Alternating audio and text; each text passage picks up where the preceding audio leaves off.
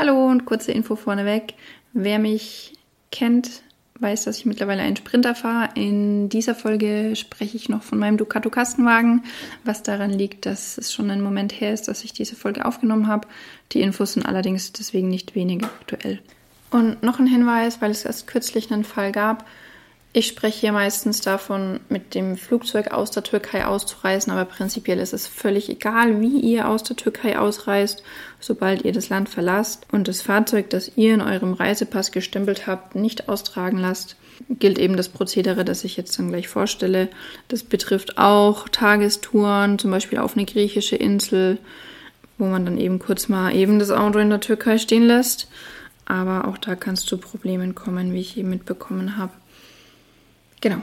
Jetzt viel Spaß beim Anhören und allzeit gute Reise.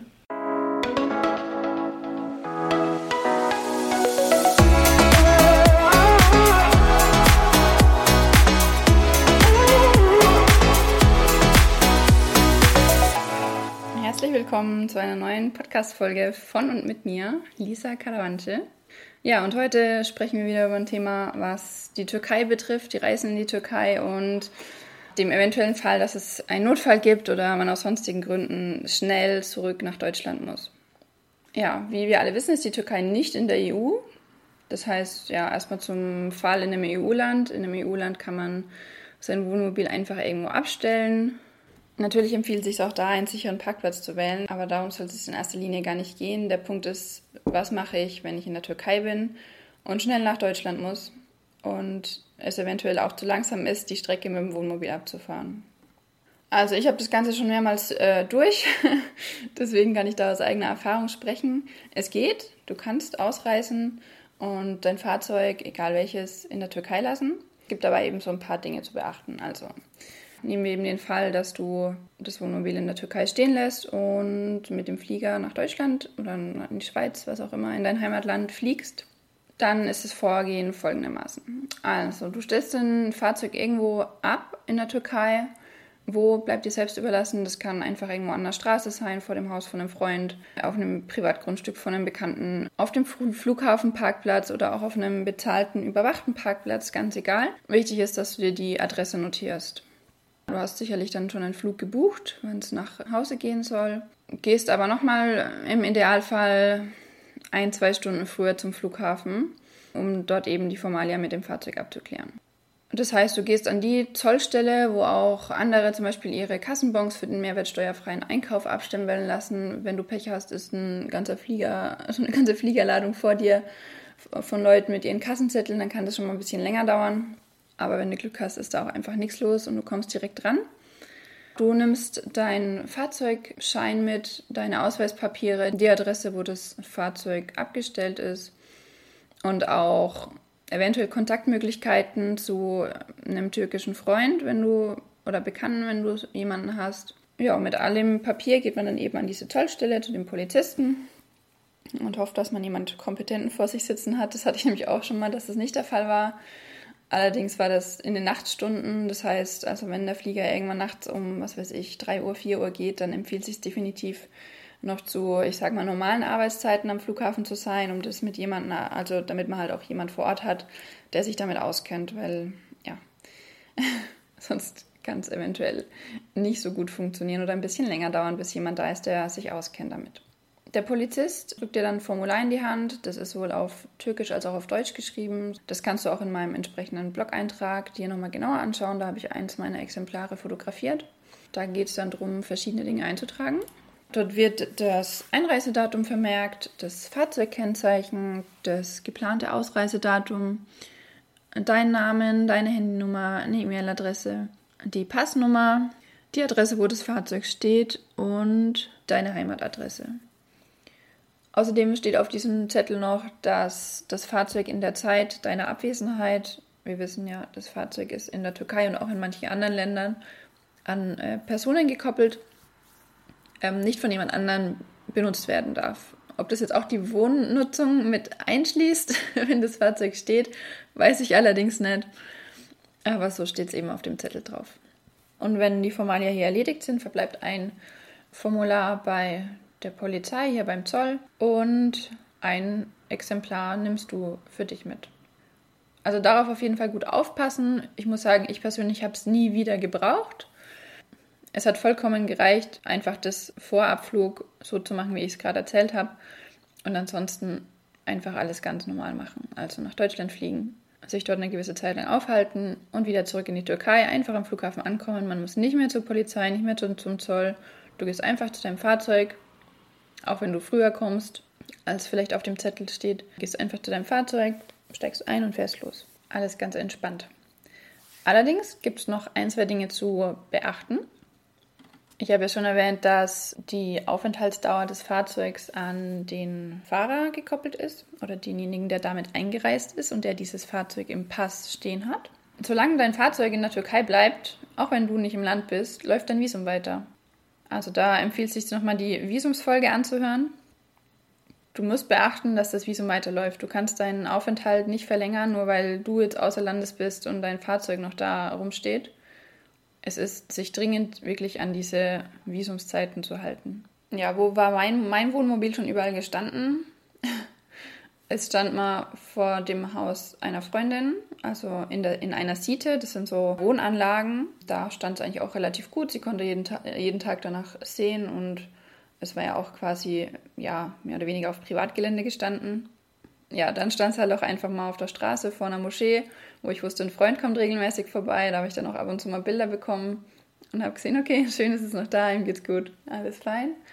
Zuletzt stand es dann auch auf dem Flughafenparkplatz. Also es gibt am Flughafen, klar, da müssen auch die Busse und die Kleinbusse irgendwo parken oder ihre Touristen abholen. Da gibt es natürlich auch Möglichkeiten zu parken. Und es ist tatsächlich gar nicht so teuer wie bei uns in Deutschland am Flughafen. Die Preise und die Parkdauern variieren mit Sicherheit von Flughafen zu Flughafen. Ich kann es nur für Izmir sagen. Da ist man aufgrund der Parkhöchstdauer an äh, 30 Tage Maximum gebunden. Das heißt, länger kann man nicht ausreisen, beziehungsweise man braucht dann vielleicht jemand vor Ort, der irgendwie die Parkdauer verlängert oder muss sich im Vorhinein erkundigen, wie es ist. Ich bin 40 Tage weg, wie machen wir es? Also die Türken, die finden ja immer irgendwie eine Lösung, insofern einfach mal nachfragen. In Izmir am Flughafen ist es so, dass es verschiedene Zeiträume gibt. Du kannst ein Ticket für 4, 7, 15 oder 30 Tage buchen. Je nach Parkdauer ist es auch noch ja, an verschiedene Fahrzeuggrößen gekoppelt. Das heißt, mit einem Wohnmobil gibt es gar keine andere Möglichkeit, als die 30 Tage zu buchen.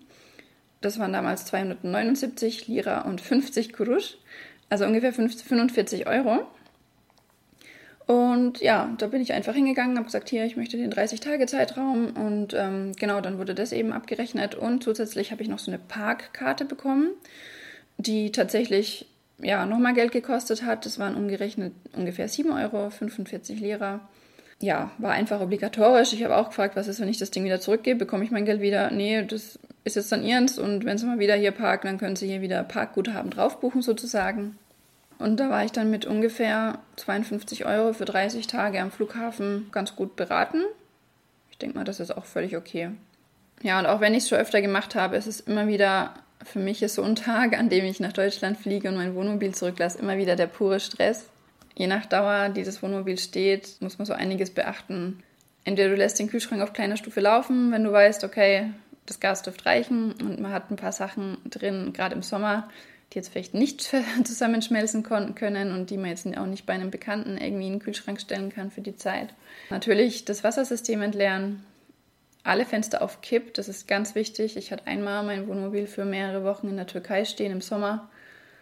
Mein erstes und hatte da alles geschlossen und ja, man kann sich, glaube ich, vorstellen, wenn da jeden Tag die Sommersonne drauf knallt bei 40 Grad, dass es nicht gerade äh, ja, zielführend ist.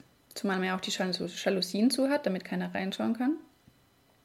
Also die Fenster auf diese allererste Kippstellung wo man natürlich noch nicht reingreifen kann ins Fahrzeug, aber wo trotzdem so eine gewisse Zirkulation gegeben ist.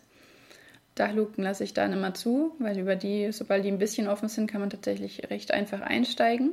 Die Dachfenster, die dunkle ich nur zur Hälfte ab, weil sonst kann es dort drin auch zu einem Hitzestau kommen, wenn man die komplett zuzieht.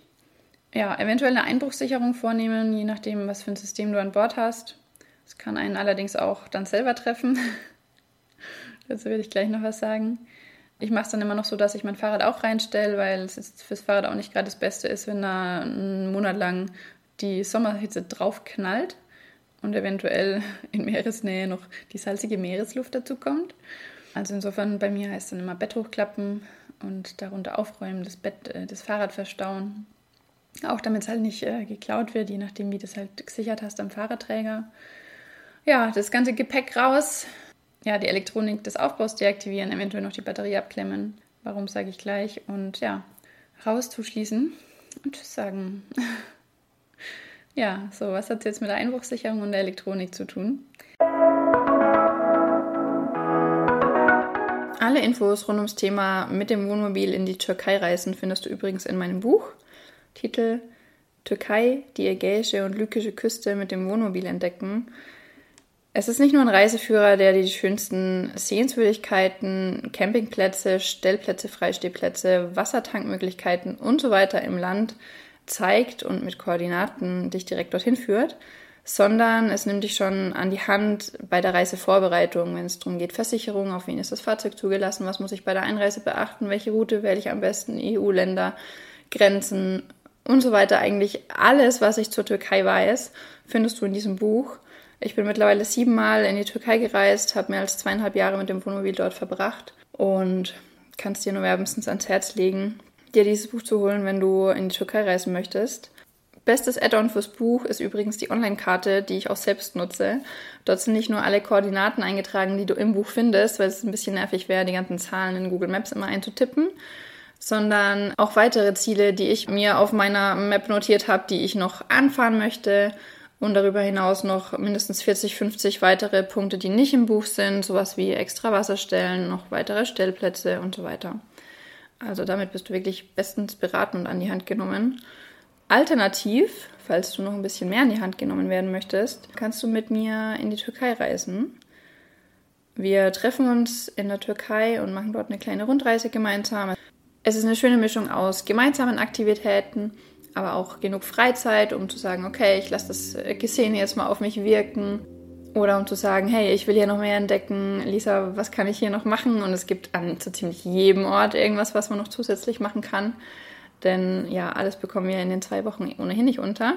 Wenn dich das interessiert, schau einfach mal auf meine Homepage vorbei, caravante.com, findest du auch in den Show Notes oder caravante.com slash Buch.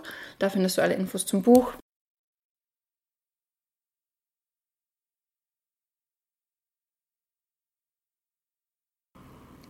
Und wenn dazu noch irgendwelche Fragen offen sind, melde dich einfach gern bei mir. Ich habe immer ein offenes Ohr und freue mich über den Austausch.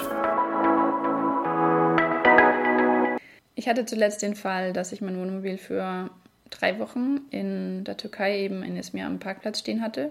Ich bin mir jetzt allerdings nicht mehr sicher, ob ich, ob vielleicht noch irgendwie der Radio, Radio gelaufen ist.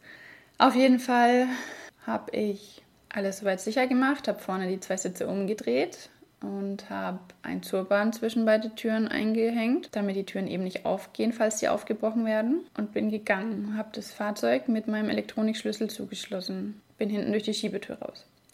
Ja, dann komme ich nach drei Wochen wieder, denke mir, ja, geil, Wohnmobil, zurück zu Hause.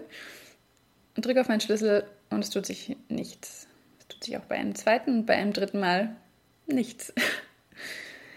Dann stand ich da und habe mir gedacht, okay, geil, also die Schlüsselbatterie, die habe ich vor kurz, kurzem erst ausgetauscht, und der kann es nicht liegen. Es muss was am Fahrzeug sein. Wahrscheinlich ist die Batterie leer, warum auch immer. Ja, und dann habe ich natürlich mechanisch aufgeschlossen, vorne an der Fahrertür. Dann haben die Zurbänder gegriffen. Ich habe die natürlich nicht aufbekommen, was ja Sinn der Sache gewesen ist. Dann stand ich da. Scheiße, was magst du jetzt? Fenster einschlagen, Zurband durchschneiden, reinkommen, dir irgendwie ein neues Fenster besorgen müssen. Und ich war fest überzeugt, dass ich am restlichen Wohnmobil keine weitere Möglichkeit habe, mechanisch aufzuschließen. Ja, dann stehe ich da so mit meinem Köfferchen mit meiner Laptoptasche und meinem Rucksack vor meinem Zuhause und komme nicht rein. Und irgendwann sehe ich, hey, an der Hecktür, da ist ja auch noch ein Schloss. Also in den ganzen eineinhalb Jahren, zwei, zwei waren es da, glaube ich schon. Also in dem ganzen Jahr, dass ich das Wohnmobil hatte, habe ich dieses Schlüsselloch da hinten kein einziges Mal benutzt. Aber ich war in dem Moment sowas von unendlich glücklich, dass es da war. Jetzt hieß es halt nur noch aufschließen. Ne? Das Problem war dann, dass es natürlich maximal schwergängig war. Ich habe den Schlüssel kaum reinbekommen. Ich hatte auch nur einen Schlüssel dabei. Ich musste natürlich auch aufpassen, dass ich den nicht irgendwie abbreche. Dann war mir klar, okay, ich muss da irgendwas reinschmieren, damit ich den Schlüssel leichter reinbekomme, damit man es auch irgendwie umdrehen kann. Also irgendwas Fettiges. Okay, was hast du dabei in deinem Reisegepäck, was fettig ist? Ah, eine Handcreme. Okay. Handcreme ist dieses Schlüsselloch reingeschmiert ohne Ende. Und dann immer ganz vorsichtig geschaut, dass der Schlüssel sich da langsam reinbewegt und vorsichtig. Und irgendwann ging es tatsächlich auf. Ich konnte rumdrehen und das, mein Wohnmobil, mein Zuhause war offen und ich konnte reingehen. Natürlich stand mir dann erstmal Fahrrad und das ganze Gerümpel da im Weg, aber es war offen. Also anscheinend kann man auch von hinten einbrechen. Vielleicht hätte es dann vorne gar nichts gebracht, wenn ich hinten eh noch ein Schloss habe. Die Moral von der Geschichte. Zuletzt, als ich mein Wohnmobil abgestellt habe, habe ich einfach vorne die Fahrzeugbatterie abgestöpselt, weil mein Bruder, der sich mit Elektronik auskennt, der Elektroingenieur, ähm, gesagt hat, ja, wenn es abgeklemmt ist, dann kann ja nichts irgendwie Strom ziehen. Zumal mein Wohnmobil aktuell, oh Gott, ich weiß gar nicht, zwei, drei Monate schon rumsteht. Ja, deswegen Fahrerbatterie eventuell abklemmen. Das bedeutet natürlich auch, dass dann natürlich nichts mehr mit Zentralverriegelung ist. Das heißt, wenn du, sobald du die Fahrerbatterie abgeklemmt hast, kannst du natürlich nicht mehr aus dem geschlossenen Fahrzeug hinten durch die Schiebetür raus und dann irgendwie zuschließen. Nein, weil dann hast du ja wieder das System offen und kannst elektronisch nicht mehr schließen, weil das Fahrzeug natürlich nicht reagiert. Also muss man zur Fahrertür raus oder zu einer anderen Tür, die sich mechanisch verschließen lässt. Also kann man diese mechanisch verschließende Tür nicht mehr absichern von innen. Tja, wie man es dreht und wendet. Ich habe da jetzt noch nicht die perfekte Lösung gefunden. Vielleicht hat ja jemand von euch die perfekte Lösung oder irgendein Vorgehen, wie es ja, wie man sein Fahrzeug trotzdem irgendwie absichern kann und auch so verlassen kann, dass im Falle eines Batterieausfalls man nicht selber einbrechen muss. Ja, so lasse ich dann mein Wohnmobil zurück. Ist jetzt schon zweimal passiert. Ist nicht unbedingt schön. Ist ja mein Zuhause. Ich muss ja immer quasi aus meinem Zuhause ausziehen, wenn ich meinen Koffer packe und irgendwo hinfliege. Es ist tatsächlich, seit ich mein Wohnmobil habe, nicht mehr meine Lieblingsbeschäftigung, irgendwo in Urlaub zu gehen, weil ich einfach weiß, okay, ich muss aus meinem Zuhause ausziehen und darauf achten, dass ich alles dabei habe, was halt sonst einfach ja, naturgegeben ist, wenn ich mit meinem Wohnmobil vor Ort bin. Dann noch eine Info zum äh, Freigepäck. Eventuell ist es ja auch wichtig für euch, für dich, wenn du auf so einen kurzen Heimaturlaub gehst, gewisse Dinge mitzunehmen. Wenn man ab Izmir geflogen ist, ich weiß nicht, warum Izmir da so eine Sonderstellung hat, an anderen Flughafenhäfen ist mir das noch nicht begegnet, aber ab Izmir mit Sun Express oder auch Turkish Airlines war es immer so, dass man 30 Kilogramm Freigepäck hat, einfach schon von Grund auf. Man muss dann nichts extra dazu buchen. Und was auch noch richtig geil war, ich habe nämlich auch einen Campingstuhl mit transportiert, der ja quasi Sperrgepäck ist. Es ist relativ, also es ist relativ egal, ja, es ist tatsächlich egal, wie viele Gepäckstücke du mitnimmst. Es geht einfach nur darum, 30 Kilogramm ist die Maximalgrenze. Ob das Gepäck groß ist, klein ist, wie viele Packungen und ob da Sperrgepäck auch dabei ist, ist echt egal. Sperrgepäck kannst du auch einfach kostenlos aufgeben nach Izmir. Wie es in anderen äh, Flughäfen ist, also teilweise kommt es eben auch auf die, die Fluglinien an. Wenn man jetzt ab Izmir mit Corendon zum Beispiel fliegt, schaut das Ganze auch ein bisschen anders aus mit der neuen Billigfluglinie. Und ähm, je nach Abflughafen und Fluggesellschaft sollte man sich da einfach vorher informieren, was, ja, was inkludiert ist und was man eventuell dazu buchen kann. Ja, insofern hoffe ich, dass dir die Folge gefallen hat. Gib mir gern einen Daumen hoch oder eine Rezension bei iTunes oder lass mir sonst irgendwie Feedback da. Was ich noch sagen will, ich hoffe natürlich, dass, dass niemals jemand von euch aufgrund von einer akuten Notlage tatsächlich ja, aus der Türkei ausreisen und das Wohnmobil dort stehen lassen muss. Aber man weiß ja nie. Auf jeden Fall seid ihr jetzt gut beraten, wisst ihr jetzt, wie das Vorgehen ist und dass es möglich ist. Und der Vollständigkeit halber muss ich auch einfach noch die Alternative nennen. Man kann natürlich auch, wenn man jetzt nicht so weit in der Türkei drin ist, mit dem Wohnmobil beispielsweise nach Thessaloniki fahren, einfach in ein europäisches Land, in ein EU-Land, dort das Wohnmobil abstellen und einfach wegfliegen, irgendwann wieder zurückkommen, alles ohne extra Aufwand bei Zoll oder Polizei.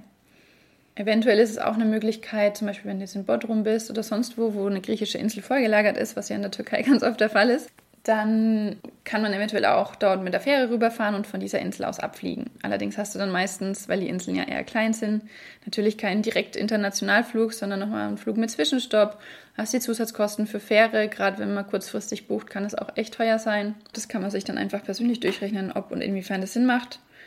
man kann natürlich auch immer noch bedenken, dass sobald das Wohnmobil dann auf einer griechischen Insel oder eben in Griechenland steht, natürlich das türkische Visum nicht weiterläuft, was eventuell auch für den einen oder anderen interessant sein kann. Gerade wenn man vielleicht plant, die ganze Türkei zu durchqueren und dann eben gen Osten weiterzufahren beispielsweise. Das war's mit diesem Blogpost. Ich habe dazu nämlich auch einen Blogartikel auf meiner Webseite caravanche.com. Da kannst du alles nochmal nachlesen, die Parkkarte anschauen, die Parkpreise anschauen und auch das Formular, welches man da ausfüllt, wenn man ohne Fahrzeug aus der Türkei ausreist. Dann freue ich mich, wenn du auch das nächste Mal wieder einschaltest. Ich freue mich, dass du bis hierhin zugehört hast und bis ganz bald.